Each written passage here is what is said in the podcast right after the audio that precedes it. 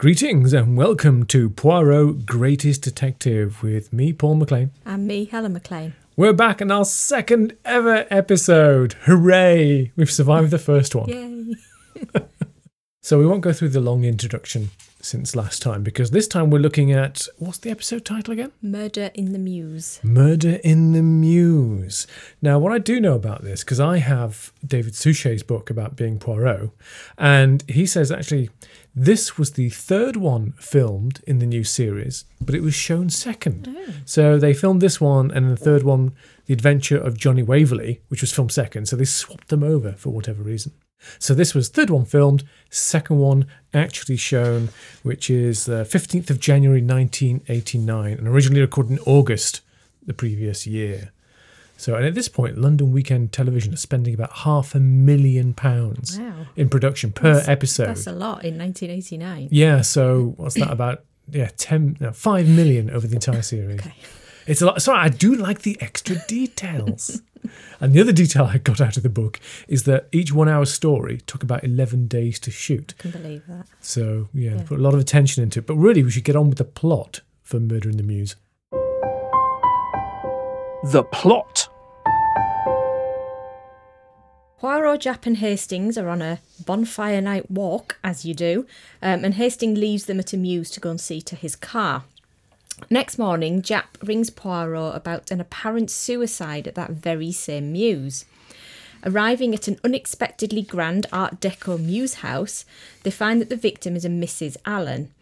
Both the police doctor and Poirot note several things amiss, which include the way the victim is holding the gun, some missing fingerprints, and the placement of the victim's watch. Poirot also checks the bureau and the litter bin that's next to it. They interview the uh, fabulously named Miss Plenderleith, who's the victim's flatmate, uh, and they find out that Mrs. Allen was generally happy. She didn't seem suicidal, uh, and she, that she was newly engaged to an MP called Laverton West. Oh, really? Because Mrs. Allen was holding the gun in her right hand, they double check that she was right handed, and, and Mrs. Plenderleith confirms that. Hastings, meanwhile, is gathering intel from what I would only describe as a local urchin, especially if we were about 50 years earlier. Cool, blimey, governor. He's properly like that. Uh, who saw a much older military man leaving the house the, the previous night, seemingly speaking with Miss Allen. Quite why that little boy was still up, I'm not sure. Um, Poirot and Jack go and speak to Laverton West, who doesn't really give very much away, although Japp brilliantly describes him as a boiled owl. Boiled out. Episode title ahead. Warning. They go again to speak to Miss Plenderleith, who identifies the military man as Major Eustace, who had known Mrs. Allen when she lived in India. While there, Japp checks the understairs cupboard. The camera pans past a set of golf clubs before Japp finds a case, which Miss Plenderleith is quick to identify as hers. Poirot and Japp then find Major Eustace in a very questionable Chinese themed club, and following their conversation with him, he's arrested for murder. As it transpires, he was blackmailing Mrs. Allen. Poirot then revisits the victim's house and is let in by a charwoman uh, who actually recognises Poirot to his great Oh, that's Mrs. Pierce, isn't it? Great pleasure, yeah. He checks again the understairs cupboard and sees that the case is gone and that Mrs. Plenderleith is off playing golf. He follows her to the golf club with Hastings where they play a round of golf and they keep finding a number of broken clubs as they go round the course and they see Miss Plenderleith throw the case into the golfing lake. The episode ends with the first of one of many gatherings we will see over the series. Um, this one actually at Poirot's, where they invite Miss Plenderleith in, and it transpires that she had found Mrs. Allen's body and then set the scene so that it appeared that she had been murdered, so that Major Eustace would be punished for causing her death through blackmail. And as Japp sums up, it wasn't a murder disguised as suicide; it was a suicide disguised as murder. Nice twist there, Agatha.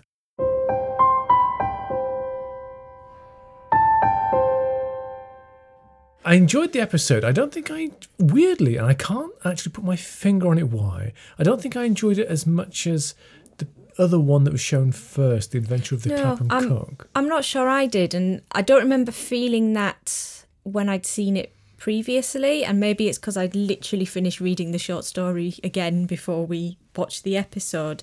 Um, some of the things felt quite different.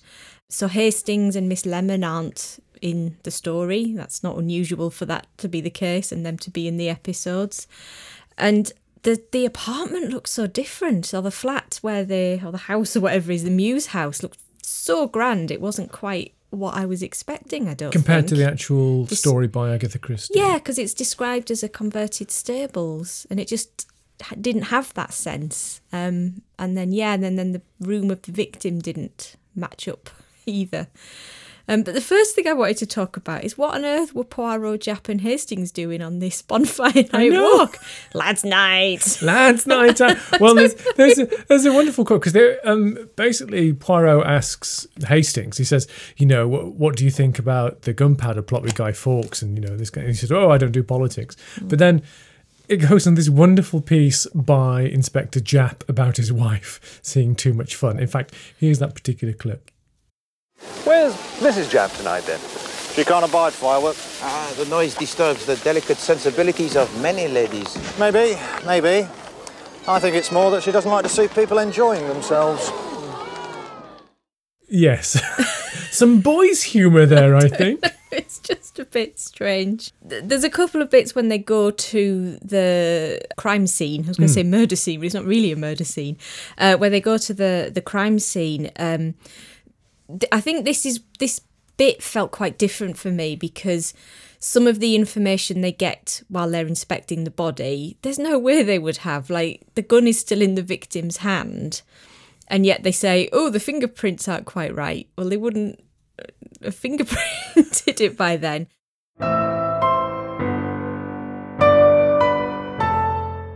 The other thing I found a bit strange was that in the story, although she'd been shot in the left temple, the gun was found in her right hand.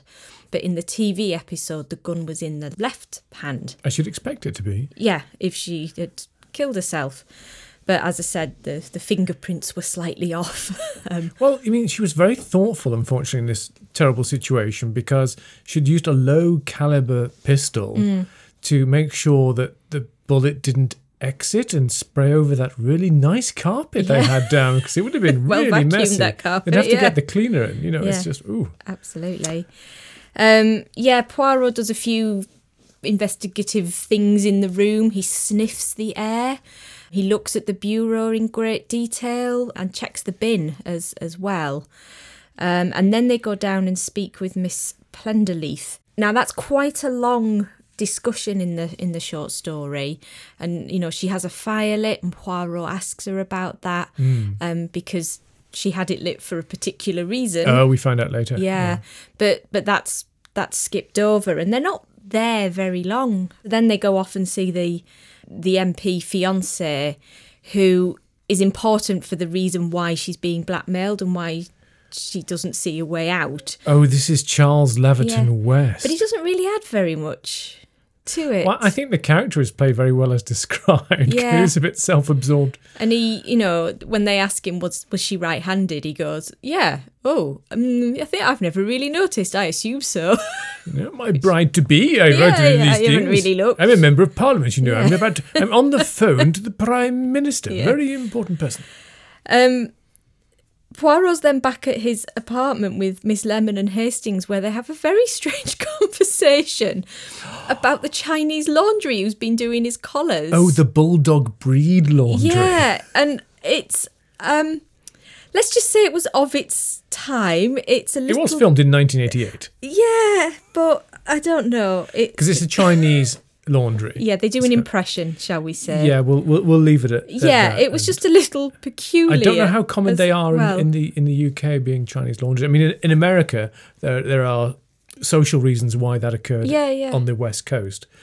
And it was almost like law that they couldn't actually have, you know, there are very limited jobs for people of Asian descent Mm. Yeah. in the US at that time.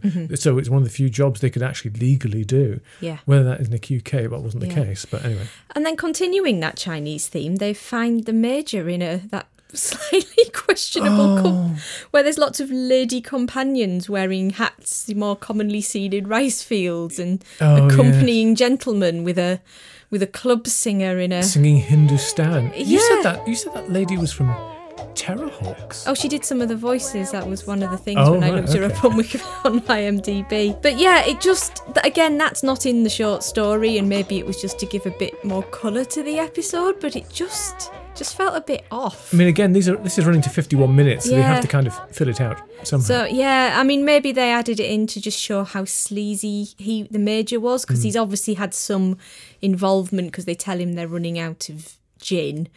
But basically they they come to the realization that he was the one blackmailing her. Although at this point in the episode we still don't we know don't know what. Mrs. Allen is being blackmailed for. Yeah, yeah. And the other thing is, is if you're blackmailing somebody, why would you murder them? Because that's your source of Of income.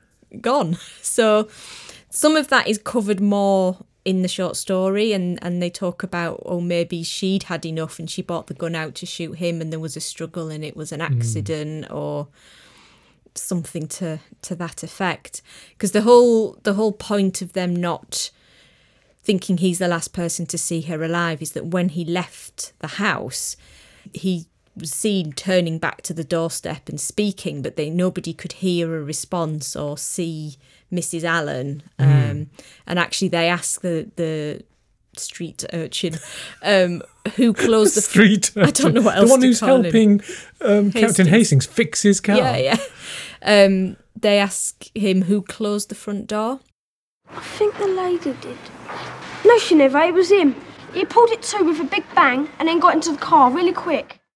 Because obviously if it was Major Eustace, perhaps he had already murdered her and he was just making it appear. Well, Japp says that old trick. yeah, that Yeah. she was she was still alive. Yeah.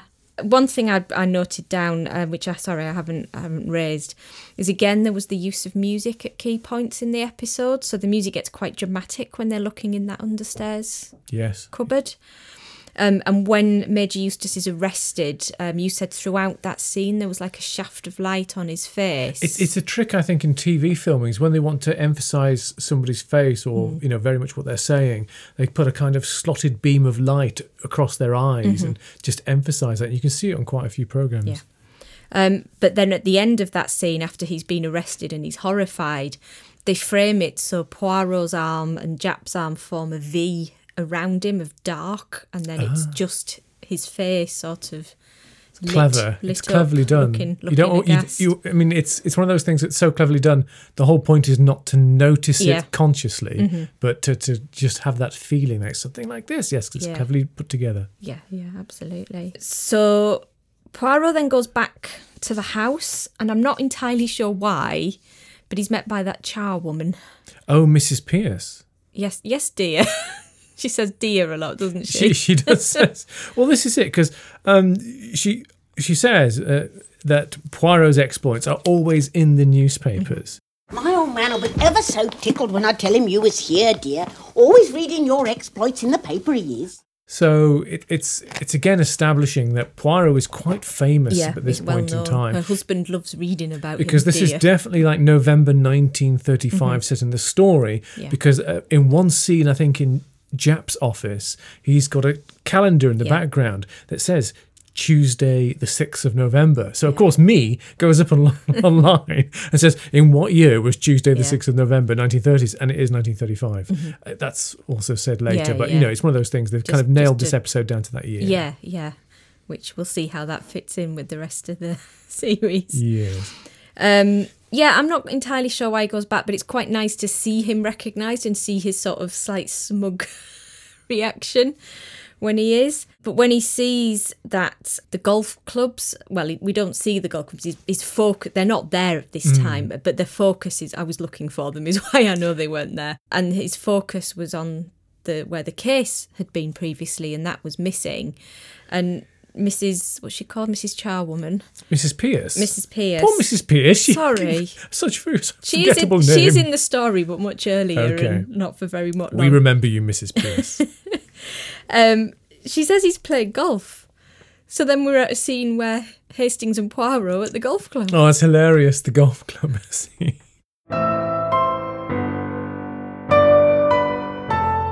there they all are. There's Hastings and Poirot and is Inspector Japp there? I can't No, no, remember. no. He's not. It's just No. Hastings and Poirot. Yeah.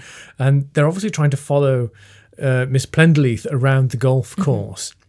And there is Poirot says, Why aren't we catching up with this? It's set off like half, you know, one and a half hours Yeah. ahead or something. She might be on the return journey. Yeah. Mm-hmm. You can cut through on the parallel course. But before that, it's just like, here's a golf club. Hit, hit hit the ball into that small green area over there. Says, where? Over there, by that red patch. Yeah. So he just takes this thing and just gets it so close to the hole. Everyone looks around and goes, what? In fact, I think we've got the clip of that. Am I allowed to hit the flag? Oh, yes, yes, that'll be fine. No, it will not hit the flag, I think. Oh. Bad luck. And then that point where they're trying to catch up, Poirot has one of his other little digs at Hastings, doesn't he? About where he says, "Oh, how do you expect us to ever catch up if you take so many hits to get the ball round the course?" Um, and as they're working their way around, Poirot is checking the litter bins. I never knew golf clubs had so many litter bins, but maybe Neither did I. yeah, I don't play golf. I don't know. And they find a, I think they mentioned three broken golf clubs. And then they see Miss Plenderleith, and she's throwing that case into the into the golfing lake, Yes. essentially. I was thinking when she was throwing, he says, that's a really nice leather Yeah, yeah. case. Um, I'll come back to the golf clubs because it isn't really explained why she's doing that. Oh, it's because. Oh, I know why. Oh. but I don't think they explain it in the yeah, episode. yeah, yes, do they. Yeah, they, they Oh, say I it's because that. they are left-handed Yes. golf Yeah, clubs, yeah. and she was trying to convince everyone that it, she was Yes, right-handed. The victim. Absolutely, yeah. Yeah. Did that come in the final scene? Yes, Oh, yes, sorry, it I did. completely. This is why it. there's two of us watching. Yeah. Between us, we will probably get there. And if we miss it, please write in. Greatest detective. Um, we can well, make things better in the show notes. It's fine. So you know that, that the, the reason was explained that Yeah. they're left-handed golf clubs.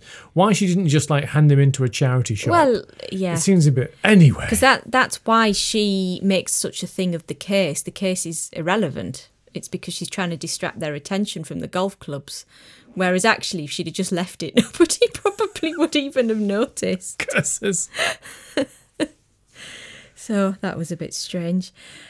Um, and then we get the denouement. Yes, because Poirot has figured it out. Or he's figured it all out now. Little grey cells. And this is the first time on TV that we see in Agatha Christie's Poirot where there is the gathering together, very small gathering together. Yeah. Because Inspector Japp is there in Whitehaven Mansions, and you've got Hastings, obviously Poirot, and they've just invited Miss Plenderleith there, who's just come from Mrs. Allen's funeral. Yeah. So, and then basically Poirot explains it all. Yeah.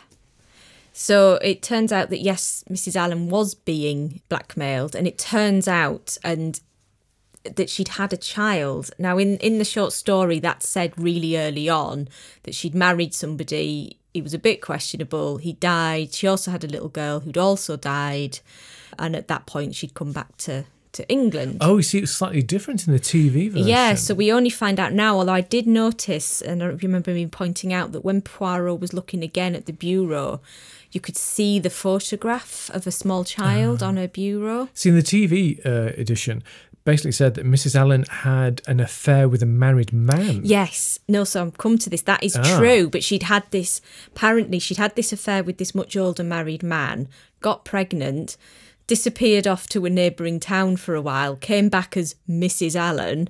Um, and but because she'd had a child out of wedlock and Major Eustace knew this, that's what he was blackmailing. Yeah, so now we find with. out in the TV episode at this so in in the in the story, you know about the child from the beginning, but you don't know that it was illegitimate until the end. Um, so that that gives him the motivation for that, and why and why she was paying him off because obviously her fiance is an MP. There's no way he would have married her with with that hanging over them because he's so upright, and I guess those interviews with him are designed to show his straight line. I don't know character and how he would ever never deviate, and he's just too keen to progress. And and tragically, she basically decides she, couldn't live without him. So rather than anything, she wouldn't live at all. Oh, that she couldn't. I said she realised she couldn't marry him. Yeah, with it hanging over. because that would be a hanging over, and he was an MP, so Yeah. it would bring disrepute on his reputation. So Yeah. she took the only way out. Yes. Probably a little a extreme, yeah, but yeah. um, Um, I've, didn't make a mess of the I've written down here that there was a point where um, I can't remember what Hastings said. He noticed something, and Poirot goes, "Well done, Hastings," which was a little bit patronising. I suppose so, but he he was giving praise. It was true. Yeah, it just sounded. Like, can you remember what you noticed? No. No, never mind. Please help us out if you're listening to this show. Uh, tell us we what Yeah. we missed. The other thing I noticed in that scene, It came from a place of love. Yes, I'm sure it did. the other thing I noticed in that scene, because Poirot was standing right in front of it, is that that check from episode one that he'd so proud for a guinea, that he'd so proudly had put up on the wall, was missing. You were looking for that. I said, was looking for it. Maybe it. you'd taken it down to give it a dust. You never know. There was no nail or anything. Oh, put up with command strips. Yeah.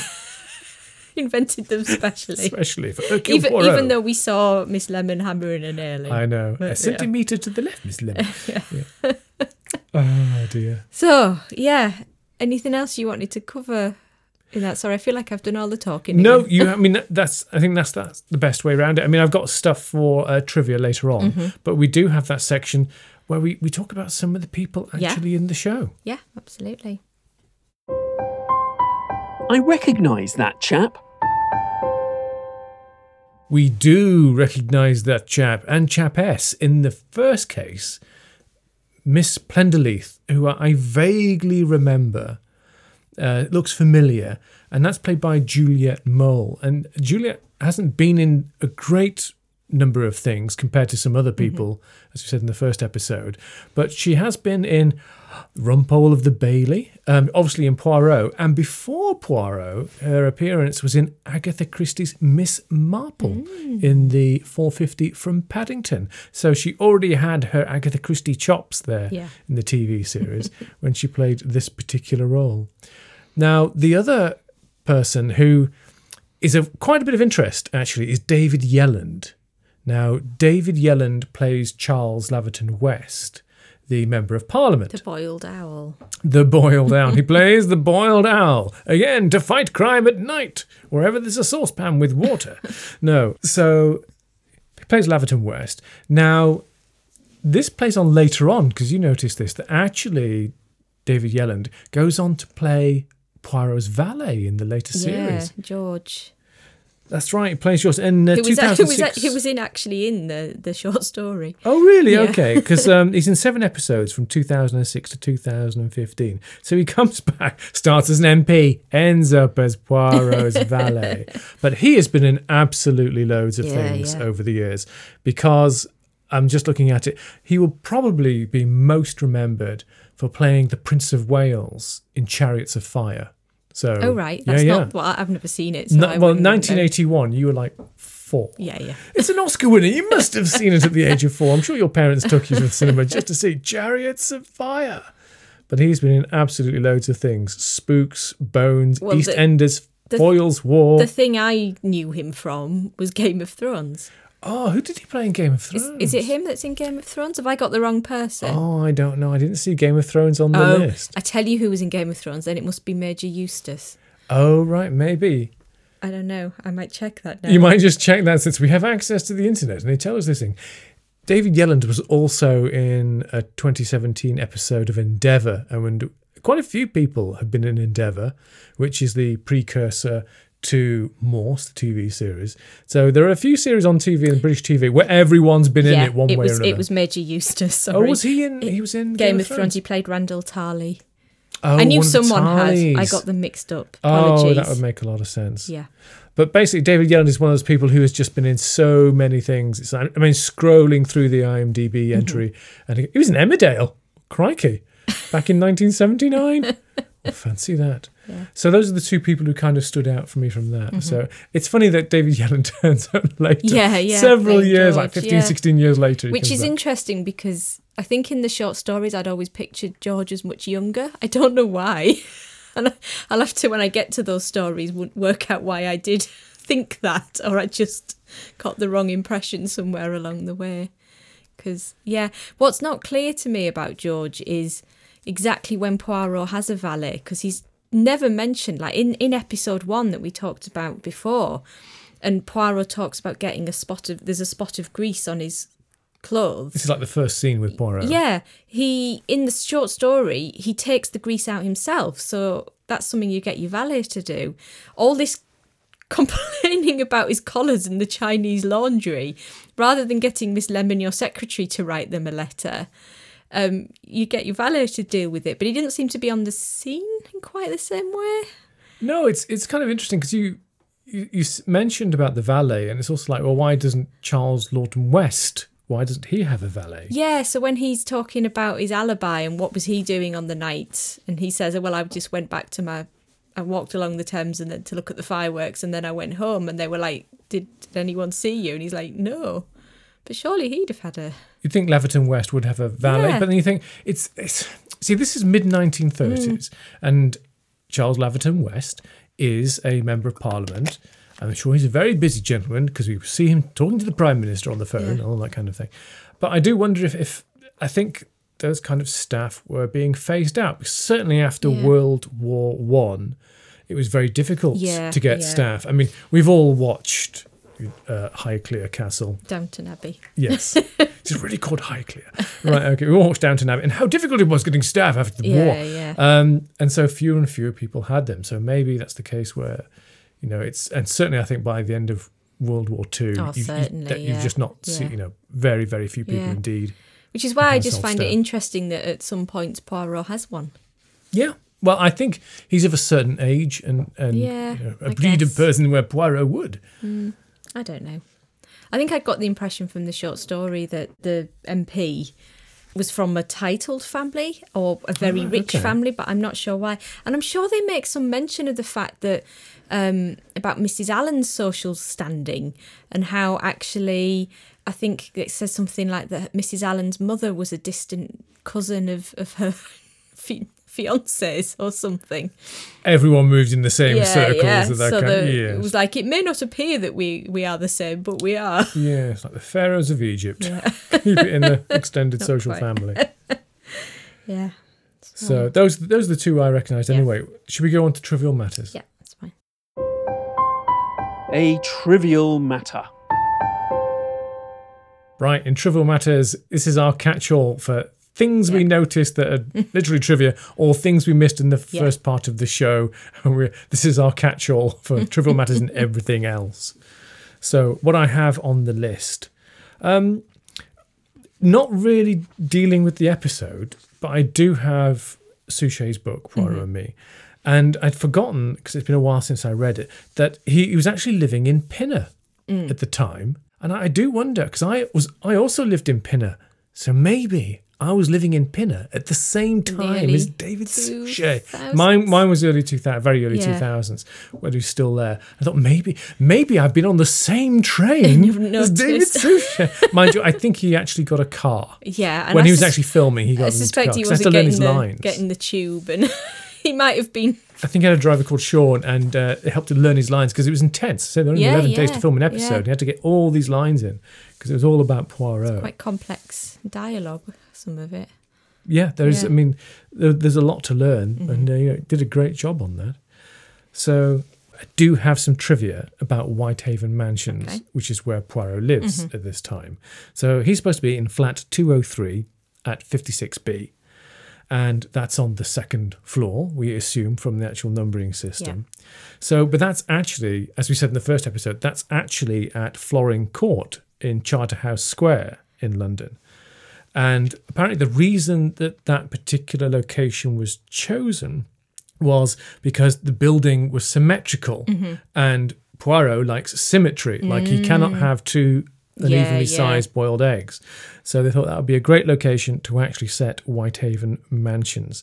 Now, Florin Court itself was built in 1936 by Guy Morgan and Partners for the whopping sum of £74,000, Wow. which is a lot of money in the mid 1930s if you do the conversion. And actually, it was used extensively for filming again in 2019, filming for, I think it's um, uh, Pennyworth, which is a Batman spin off. Oh, yeah. Because that's the, the quote, the origin of Batman's butler.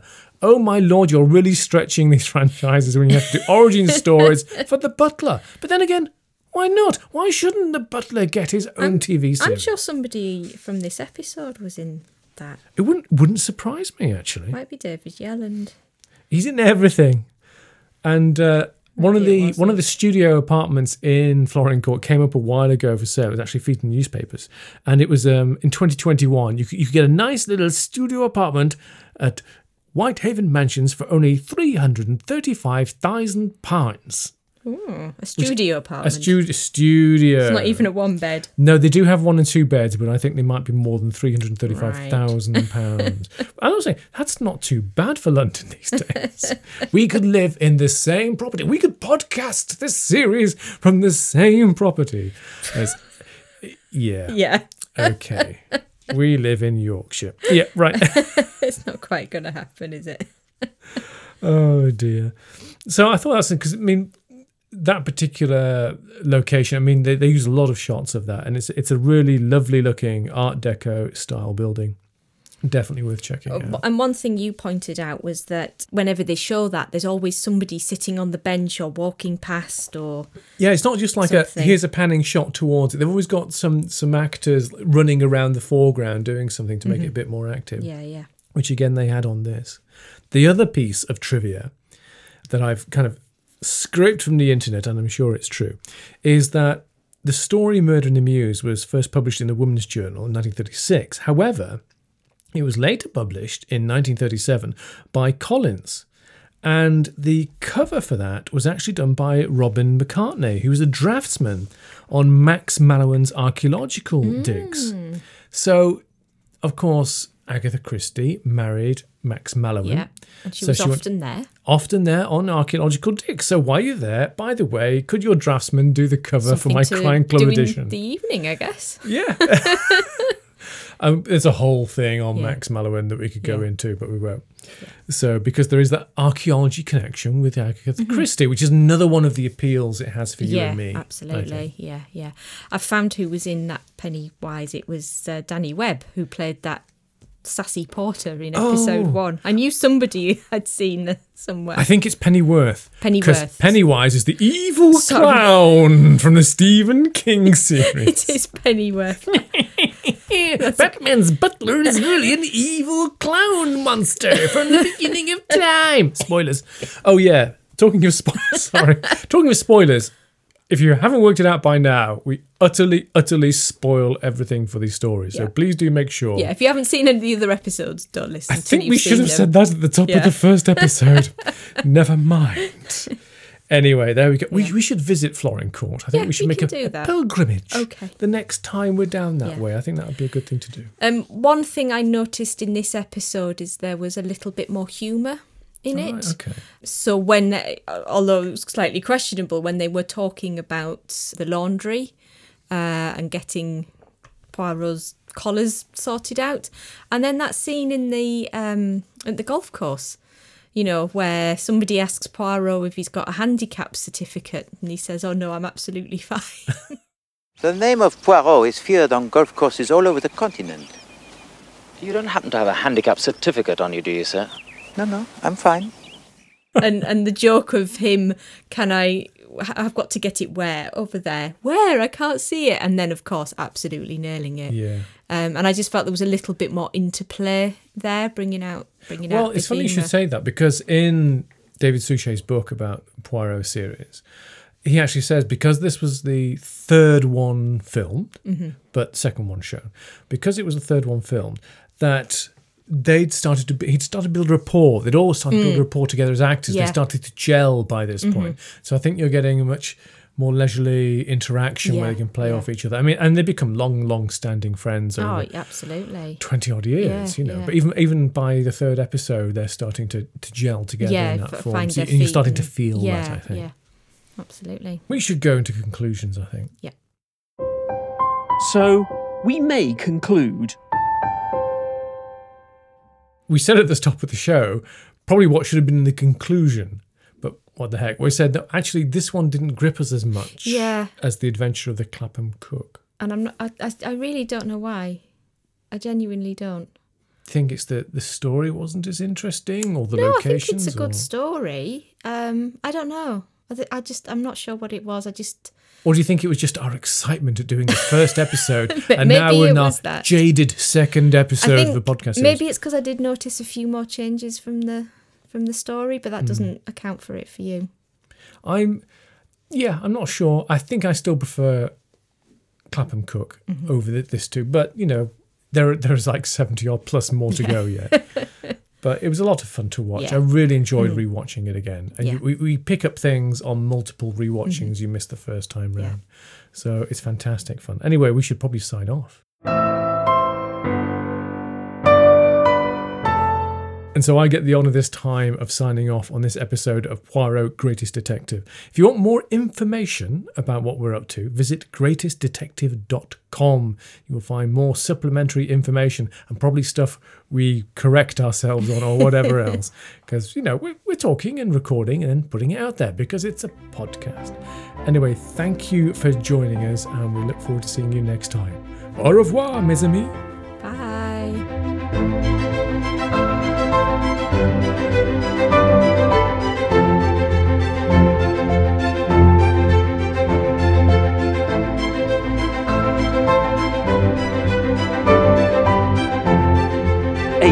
Podcast from Thin King Productions.